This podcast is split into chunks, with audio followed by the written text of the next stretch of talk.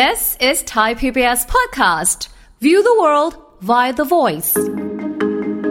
จริงๆแล้วอยากจะบอกแบบนี้นะคะว่าถ้าเป็นผู้สูงอายุเองเนี่ยสิ่งที่สำคัญมากก็คือว่าจะต้องดูแลสุขภาพพื้นฐานไว้ก่อนให้ดีมีโรคอะไรประจำตัวอยู่ซึ่งส่วนใหญ่ก็จะมีนะคะอาจจะเป็นไขมันความดันเบาหวานอ้วนอะไรต่างๆเหล่านี้ดูแลปัญหาสุขภาพพื้นฐานที่เป็นอยู่เนี่ยให้ดีอยู่นี่เรียกว่าให้มันควบคุมได้นะคะแล้วก็เสริมด้วยการส่งเสริมสุขภาพทั่วไปอ่ะที่ส่วนใหญ่แล้วจะดิน3 อก็คืออาหารออกกำลังกายแล้วก็อารมณ์บวกอากาศไปด้วยก็ได้เดี๋ยวนี้ต้องอากาศที่ดีด้วยฟังทุกเรื่องสุขภาพอัปเดต ทุกโรคภัยฟังรายการโรงหมอกับดิฉันสุรีพรวงศ์สถิตย์พรค่ะ This is Thai PBS Podcastสวัสดีค่ะคุณผู้ฟังคะขอต้อนรับเข้าสู่รายการโรงหมอทางไทย PBS Podcast ค่ะวันนี้เราพบกันเช่นเคยเราจะคุยกันถึงเรื่องของยากันลืมในผู้สูงอายุนะคะซึ่งต้องบอกว่าอยากให้คุณผู้ฟังตั้งใจฟังกันดีๆเพราะสิ่งที่เราจะคุยกันวันนี้คำว่ายากันลืมเนี่ยถ้าเกิดฟังตอนต้นอาจจะรู้สึกว่าเป็นเรื่องเกี่ยวกับยาที่ต้องกินต้องในการรักษาผู้สูงอายุหรือเปล่าเอ๊ะเป็นอย่างนั้นไหมนะคะเดี๋ยววันนี้เราจะคุยกับผู้ช่วยศาสตราจารย์ดร.เกษร สัมภาวทองอาจารย์ประจำคณะสาธารณสุขศาสตร์ผู้เชี่ยวชาญด้านการส่งเสริมสุขภาพและป้องกันโรคมหาวิทยาลัยธรรมศาสตร์ค่ะสวัสดีค่ะอาจารย์เกษรค่ะสวัสดีค่ะสวัสดีผู้ฟังทางบ้านด้วยค่ะค่ะอันนี้แหละคือสิ่งที่ต้องมาช่วยกัน ช่วยกันนะคะวันนี้ช่วยกันลืม ประมาณนี้นะคะพี่เกษรค่ะถามอย่างนี้เลยดีกว่าว่าจริงๆแล้วเวลาที่อายุมากๆแล้วเนี่ยหลายคนก็จะนึกถึงเรื่องของอาการความหลงลืมนะคะทีเนี้ยอาการพวกนี้เนี่ยมันเป็นปกติโดยธรรมชาติที่พออายุมากๆแล้วมันก็จะมีบ้างแหละอะไรอย่างเงี้ยหรือว่าบางคนอาจจะรู้สึกว่าเฮ้ยมันเป็นโรคหรือเปล่านะคะคือเรื่องนี้ต้องบอกว่าเราอ่ะคุ้นเคยเหลือเกินเพราะว่าพอแก่แล้วก็จะหลงลืมจนกระทั่งเราไปเชื่อแบบนั้นแล้วอะค่ะว่าอายุมากแล้วจะต้องหลงลืมแต่ในความเป็นจริงแล้วอาการหลงลืมถ้าหากว่ามันเล็กน้อยจนไม่เกิดผลเสียหายมันก็อาจจะเป็นภาวะชั่วครู่ชั่วยามซึ่งคนทุกวัยก็หลงลืมได้นะคะไม่ใช่เฉพาะผู้สูงอายุแต่ถ้าหลงลืมจนเกิดผลเสียหายแล้วก็หลงลืมจนลืมไปเลยนะคะว่าทำอะไรอยู่ลืมไปเลยว่าทานข้าวหรือยังอันนี้ไม่ปกติแล้วค่ะนะคะอันนี้ไม่ปกติแล้วงั้นแสดงว่าคือถ้าเรามีคุณพ่อคุณแม่คุณปู่คุณย่าคุณตาคุณยายเพราะว่าสังคมไทยก็ครอบครัวใหญ่เนาะมีผู้สูงอายุอยู่ในบ้านถ้าเกิดมีอาการหลงลืมที่รู้สึกว่ามันผิดปกติไปจากเดิมไม่เหมือนเดิมอยู่ๆวันนึงแบบอาจจะมีอาการอย่างนี้ขึ้นมานี่ก็คือข้อสังเกตเลยไหมคะค่ะเป็นข้อสังเกตที่ต้องใส่ใจอย่างยิ่งเลยนะคะเพราะว่าโดยธรรมชาติสิ่งที่เรากำลังจะพูดกันวันนี้ก็คือเรียกว่าโรคสมองเสื่อมถูกไหมคะที่มันมีอาการที่เรียกว่าทำให้เป็นอุปสรรคต่อการใช้ชีวิตแล้วก็เป็นอันตรายต่อสุขภาพอย่างยิ่งแล้วก็ไม่ได้เป็นเฉพาะกับเราคนป่วยคนสูงอายุเท่านั้นนะคะกระทบกันทั้งบ้านเลยนะคะกับอาการนี้ดังนั้นต้องสังเกตนะคะต้องสังเกตต้องใส่ใจวิถีปฏิบัติของผู้สูงอายุที่เราอยู่ในครอบครัวเดียวกันว่ามีอะไรเปลี่ยนไปหรือไม่และหากว่ามันมีอะไรเปลี่ยนแปลงไปในเรื่องของการจำการวิถีชีวิตอะไรต่างๆหลงลืมจนกลายเป็นเรื่องที่แปลกไปจากเดิมที่เคยเป็นนะคะอันนี้ต้องรีบแล้วค่ะรีบไปปรึกษาแพทย์ดีกว่าจะปล่อยไว้เพราะว่าอาการนี้ค่ะนุรีมันจะเป็นลักษณะที่ค่อยเป็นค่อยไปอ๋อคือไม่ได้แบบว่าอยู่ๆไม่ได้ว่าตื่นขึ้นมาปุ๊บจำไม่ได้แล้วชื่ออะไรไม่ใช่มันมีอาการเริ่มแรกทีละเล็กทีละน้อยแล้วถ้าหากว่าเราใส่ใจอย่างดีเราจะเห็นการเปลี่ยนแปลงคือเป็นมากขึ้นค่ะแล้วเมื่อเป็นมากขึ้นเนี่ยนะคะอย่ารอเวลาว่าโอ้ยังได้นะคะเพราะว่าอาการของโรคนี้มันมีความน่ากลัวก็ตรงที่ว่าเป็นแล้วมันย้อนกลับไปดีดังเดิมไม่ได้นะคะไม่ได้เลยไม่ได้ค่ะสมองเสื่อมแล้วก็จะเสื่อมไปเลยแต่ชะลอได้ป้องกันได้อันนี้คือโชคดีชะลอได้ป้องกันได้ค่ะค่ะคือบางคนอาจจะรู้สึกว่าเป็นความหลงลืมนิดนึงปุ๊บเนี่ยจะไปมองเป็นเรื่องของอัลไซเมอร์อย่างเดียวเลย จะไม่ได้นึกถึงว่าเอ้ยมันมีความต่อเนื่องจากอาการอาจจะมาก่อนหน้าที่เราไม่ทันได้สังเกตหรือพอเรารู้สึกปุ๊บเฮ้ยอัลไซเมอร์อย่างเดียวก่อนเลย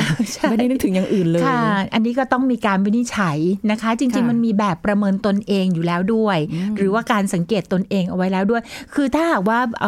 ประชาชนทั่วไปหรือว่าผู้สูงอายุสนใจจริงๆเนี่ยถ้าไปหาอ่านหนังสือแล้วจะเจอคำว่าโรคสมองเสื่อมภาวะสมองเสื่อมแล้วก็อัลไซเมอร์ซึ่งจริงๆ2ตัวเนี่ยมันอาจจะเป็นส่วนที่คาบเกี่ยวกันนะคะไม่ได้บอกว่าคนที่มีอาการสมองเสื่อมทุกคนจะเป็นโรคอัลไซเมอร์นะคะแต่ภาวะสมองเสื่อมมันเป็นอาการที่ปรากฏหลงลืมจำอะไรไม่ได้นะซึ่งมันมีอยู่ประมาณ4เรื่องเนาะก็คือการจำสิ่งต่างๆนะคะสมาธิจดจ่อได้ไหม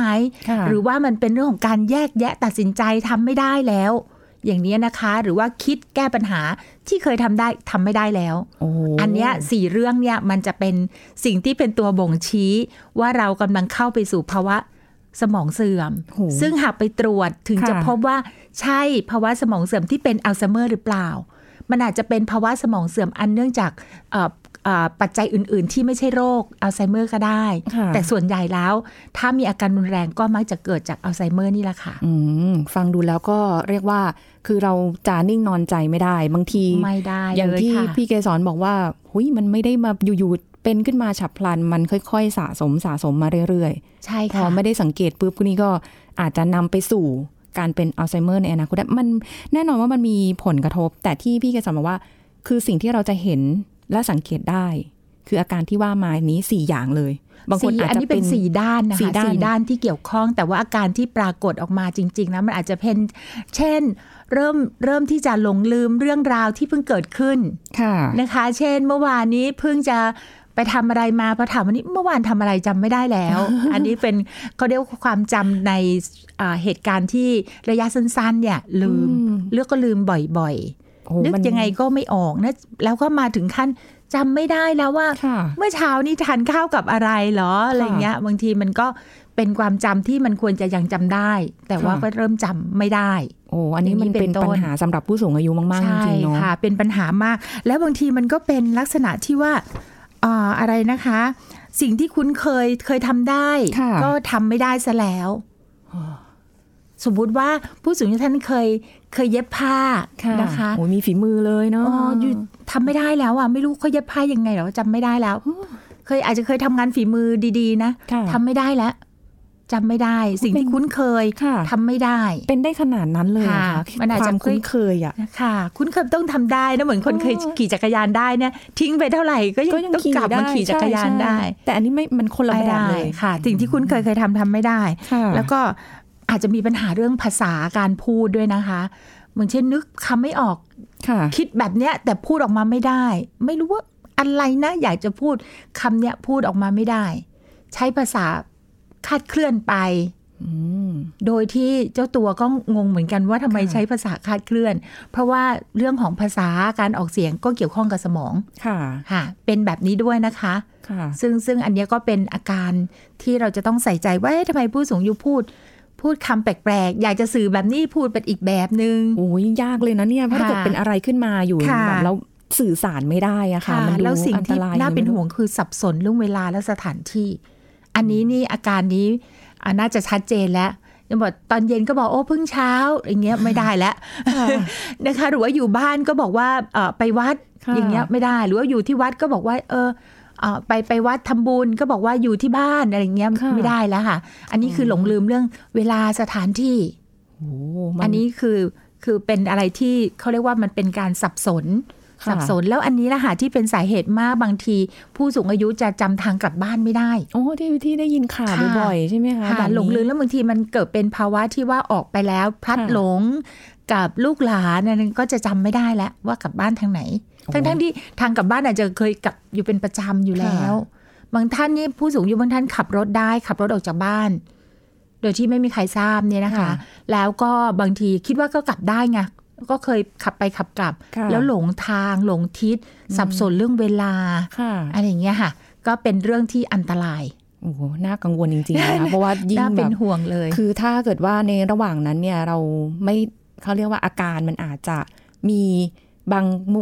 งครั้งที่รู้สึกว่ามันจำอะไรไม่ได้จำอะไรก็ได้คือมันไม่ได้แบบว่าจะนั่งจำอะไรไม่ได้หรืออะไรเป็นอย่างนั้นทั้งวันบางทีมันอาจจะขึ้นมาวูบนั้นนะคะค่ะแต่ว่าอาการพวกนี้มันจะมากขึ้นเรื่อยๆค่ะอาการทางสมองเนี่ยค่ะจะมากขึ้นเรื่อยๆนะคะแล้วบางทีก็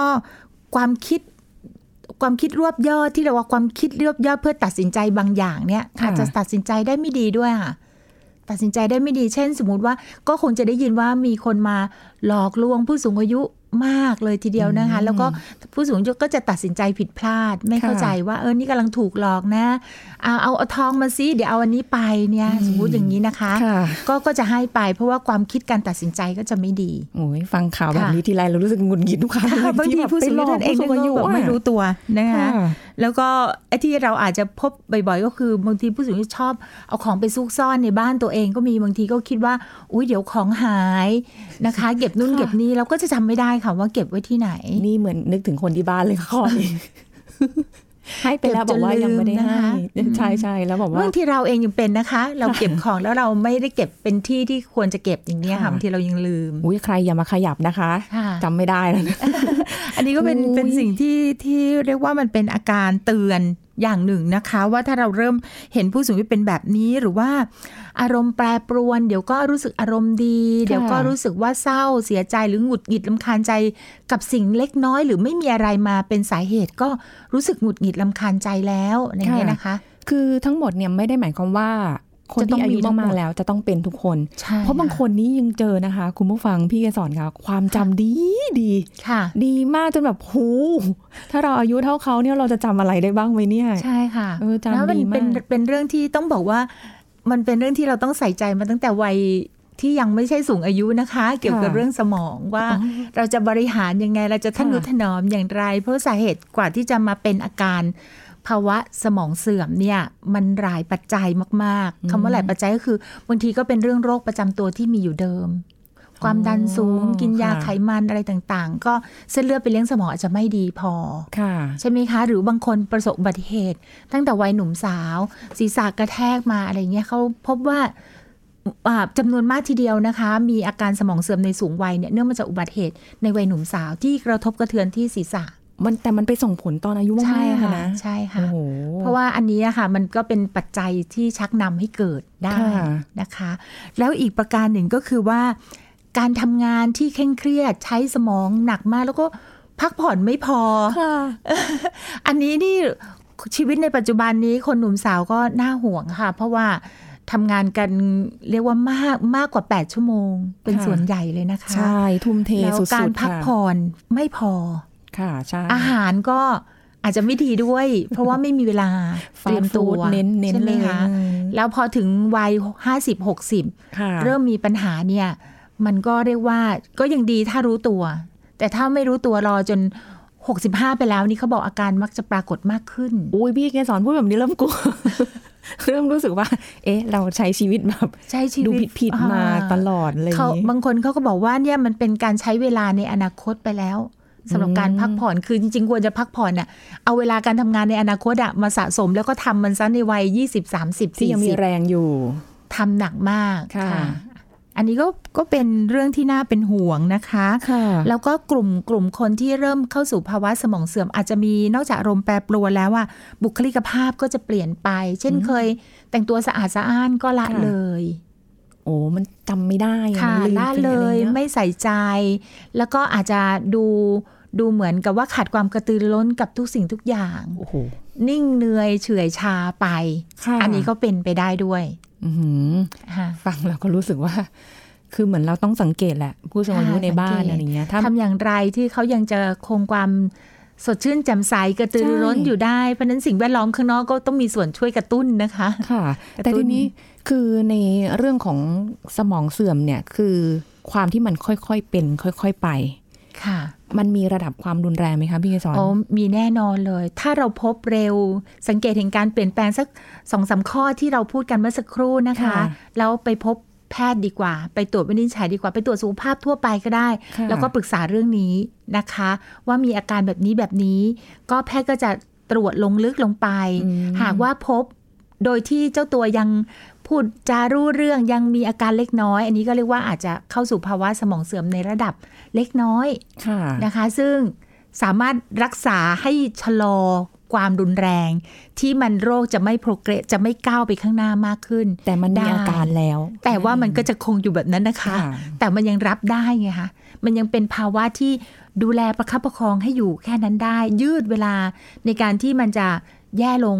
ได้เพราะฉะนั้นควรอย่างยิ่งที่จะต้องสังเกตแล้วก็รักษาในระยะเริ่มแรกหรือเป็นเล็กน้อยถ้าเกิดสังเกตแล้วพาไปหาหมอเลยเนี่ยก็ไม่ค่อยห่วงเท่าไหร่นะคะแต่บางที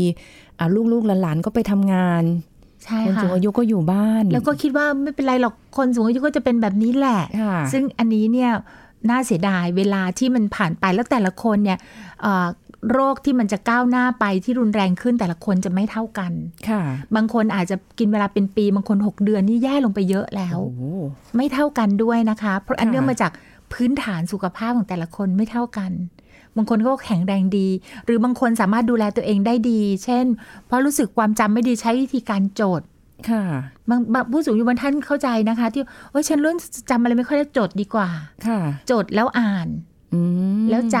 ำนะคะเพราะนั้นเวลาผู้สูงส่งสติกเกอร์วันจันทร์สีเหลืองแล้วก็ไม่เพราะว่าได้พยายามจำว่านั่นอะไรสีอะไรก็มีส่วนช่วยได้ค่ะอย่างพี่สอนทำงานที่แบบเกี่ยวข้องกับผู้สูงอายุอย่างนี้ค่ะเจอแบบลักษณะแบบนี้บ่อยไหมคะที่แบบหลงลืมๆแล้วใช้วิธีการจดเพื่อแบบฟื้นความจำตัวเองอะไรอย่างเงี้ยแล้วเราก็จริงๆแล้วมันมาจากฐานคิดหรือวิธีการเพื่อที่จะชะลอความเสื่อมของสมองนะคะโดยการที่ใช้งานให้เหมาะควรคือสมองเขาก็เหมือนกับกล้ามเนื้อที่ต้องบริหารต้องออกกำลังเพราะฉะนั้นก็ต้องบริหารสมองแต่ต้องบริหารไม่ใช่ว่าเป็นนวดอะไรอย่างนี้นะคะเพราะว่าสมองหน้าที่ของเขาคือการจดจำการวิเคราะห์การคิดการแยกแยะแบบนี้เราก็ต้องให้งานกับสมองที่จะได้คิดได้จำได้วิเคราะห์ได้แยกแยะต่างๆให้เหมาะควรเพราะนั้นเนี่ยมันก็จะมีโปรแกรมอะไรต่างมากมายซึ่งเดี๋ยวเราอาจจะได้คุยกันอีกทีหนึ่งด้วยอ๋อคือแบบว่าเป็นสำหรับถ้าเป็นผู้สูงอายุประมาณนี้มีวิธีการยังไงอะไรอย่างนี้ว่าคนที่ต้องทดสอบหรืออะไรอย่างนี้จะมีระดับให้เลยใช่ไหมใช่ค่ะใช่ค่ะใช่แต่ว่าพื้นฐานในแง่ของการป้องกันอ่ะมันก็ค่อนข้างที่จะ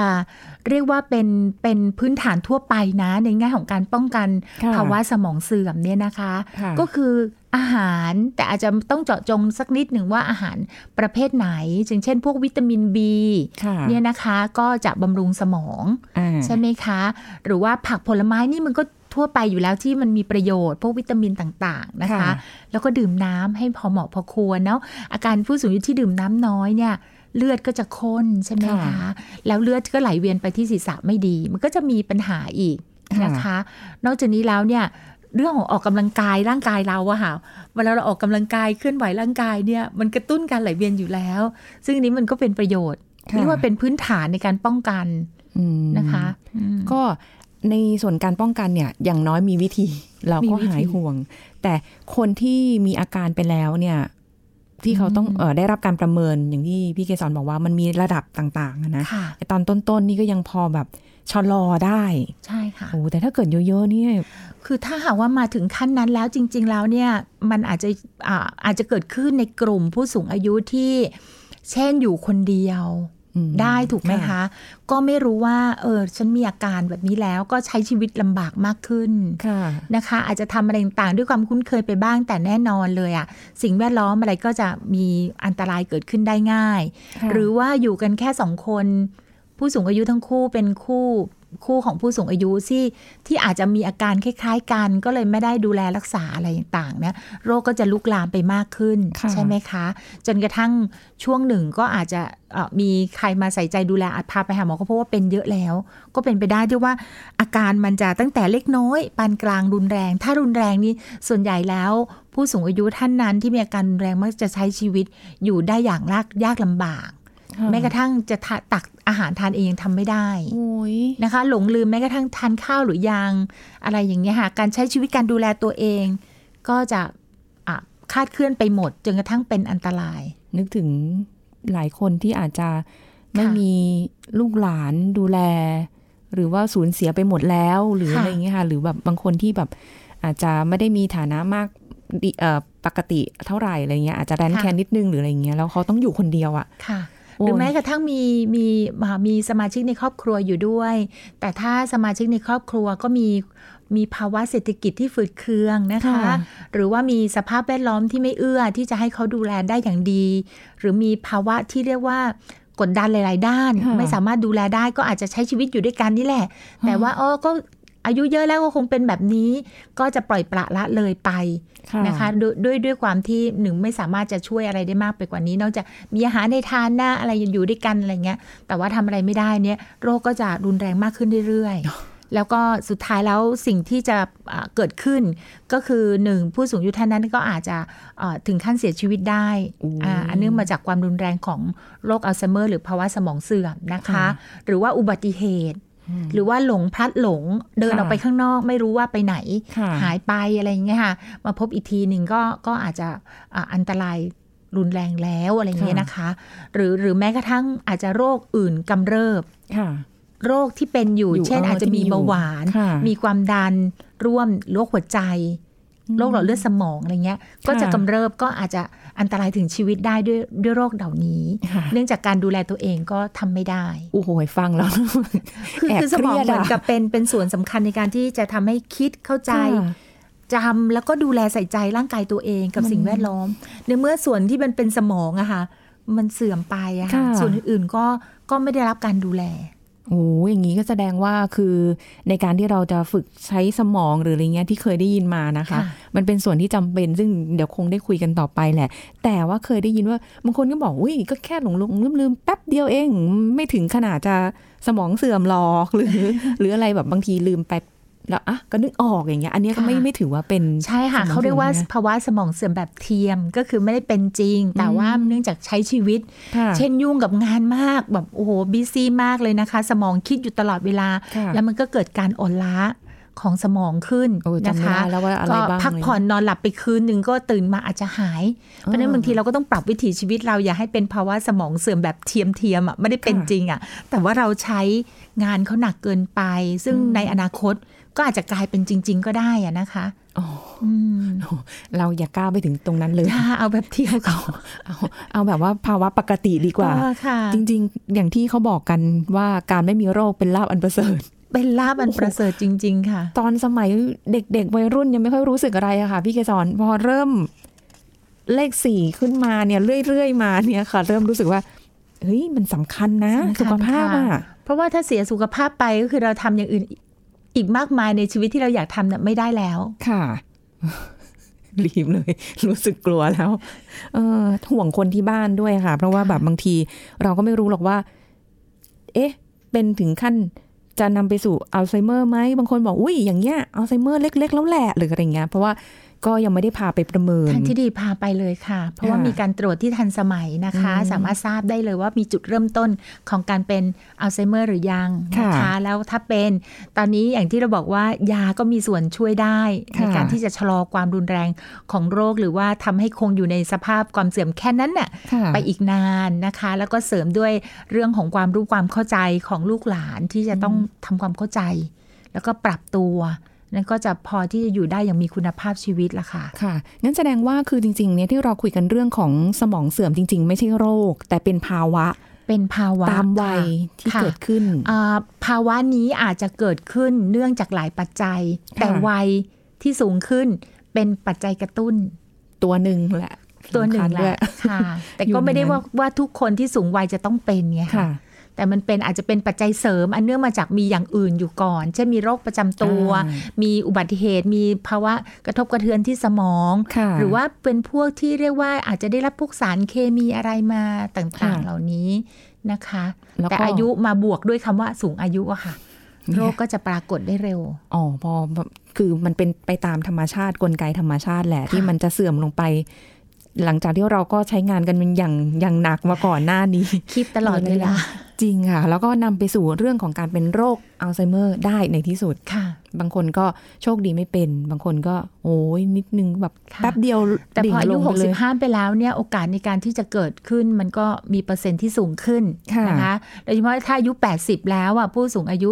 อาจจะมีอาการแบบนี้ปรากฏได้มากขึ้นทีเดียว ที่เราเรียกว่าหลงแล้วนะคะหลงลืมไปแล้วอะไรนะคะว่าเป็นใครอะไรยังไงนะคะซึ่งอันนี้เนี่ยคือนอกเหนือจากที่เรื่องของสมองเสื่อมแล้วอะร่างกายก็เสื่อมไปด้วยเพราะนั้นก็เหมือนกับจะได้ดูแลทั้งร่างกายส่วนรวมอะไรต่างๆไปด้วยเราก็เลยมักจะอาจจะไม่ได้โฟกัสอยู่ที่เรื่องของอัลไซเมอร์เนาะผู้สูงอายุก็อาจจะไปอยู่ในโรงพยาบาลไปอยู่เนอร์ซิ่งโฮมอะไรซึ่งมีอาการร่วมไปหมดทุกอย่างค่ะถ้าอย่างนั้นก็คงต้องฝากคุณผู้ฟังช่วยกันว่าจริงๆภาวะสมองเสื่อมก็มันอาจจะเกิดขึ้นกับใครก็ได้ไม่ได้หมายความว่าจะต้องสูงอายุเท่านั้นจริงก็จริงเลยค่ะอาจจะเริ่มมีแล้วบ้างก็ได้แต่แค่เราแบบโดยเฉพาะอย่างยิ่งอัลไซเมอร์เนี่ยบอกว่าเพราะว่ามันมีภาวะพันธุกรรมด้วยเพราะนั้นเนี่ยถ้าพ่อแม่หรือว่าญาติผู้ใหญ่เราพบว่าเป็นนะคะเราอาจจะต้องดูแลเป็นพิเศษสำหรับตัวเราด้วยนะคะค่ะเพราะฉะนั้นก็เดี๋ยวเราคงได้มีโอกาสได้มาพูดคุยกันต่อไปถึงเรื่องของแนวทางทำยังไงให้มันชะลอเนาะมีอะไรในบ้างที่คุยกันว่ายากันลืมในผู้สูงอายุเนี่ยการเป็นยังไงกันไว้ก่อนนะคะนะคะก็ติดตามกันต่อไปขอบคุณที่ติดตามรับฟังวันนี้ขอบคุณพี่เกศรด้วยค่ะยินดีค่ะสวัสดีค่ะคุณผู้ฟังค่ะเอาละค่ะคุณผู้ฟังค่ะพบกันใหม่ครั้งหน้านะคะขอบคุณที่ติดตามรับฟังรายการกันมานะคะพบกันค่ะสวัสดีค่ะ This is Thai PBS Podcastเคยสังเกตเท้าตัวเองบ้างหรือเปล่าว่าแบนหรือไม่อาการแบบไหนเรียกว่าเท้าแบนในเด็กกับผู้ใหญ่แตกต่างกันอย่างไรดร.นายแพทย์จตุพลคงถาวรสกุลแพทย์กล้ามเนื้อกระดูกและข้อมาบอกให้รู้ครับเนี่ยเราไม่เคยเป็นเท้าแบนนะไม่เคยมีอาการเจ็บเท้าด้วยแล้วก็ไม่เคยมีหมอคนไหนบอกว่าเราเป็นเท้าแบนด้วยนะแล้วแต่ก่อนเราใส่รองเท้าก็ใส่ได้ปกติเรายกเท้าขึ้นมาเราก็ดูมีส่วนโค้งของเท้าเนี่ยปกติเลยนะแล้วทำไมอยู่ดีๆเราเป็นเท้าแบนคือก็ต้องเกริ่นก่อนคือเท้าแบนจริงๆเนี่ยมันก็จะแบ่งเป็นเท้าแบนในเด็กกับเท้าแบนในผู้ใหญ่แต่เราเคยพูดถึงเท้าแบนในเด็กไปแล้วจริงมันมีทฤษฎีเยอะแยะมากมายเลยว่าเกี่ยวกับการ develop หรือการพัฒนาการตั้งแต่เด็กทำให้รูปร่างของกระดูกมันผิดเพี้ยนไปสองคือเรื่องของความยืดหยุ่นของเส้นเอ็นที่มากเกินไปเมื่อเส้นเอ็นมีความยืดหยุ่นมากเกินไปพอเราลงน้ำหนักลงไปมันก็แบนลงไป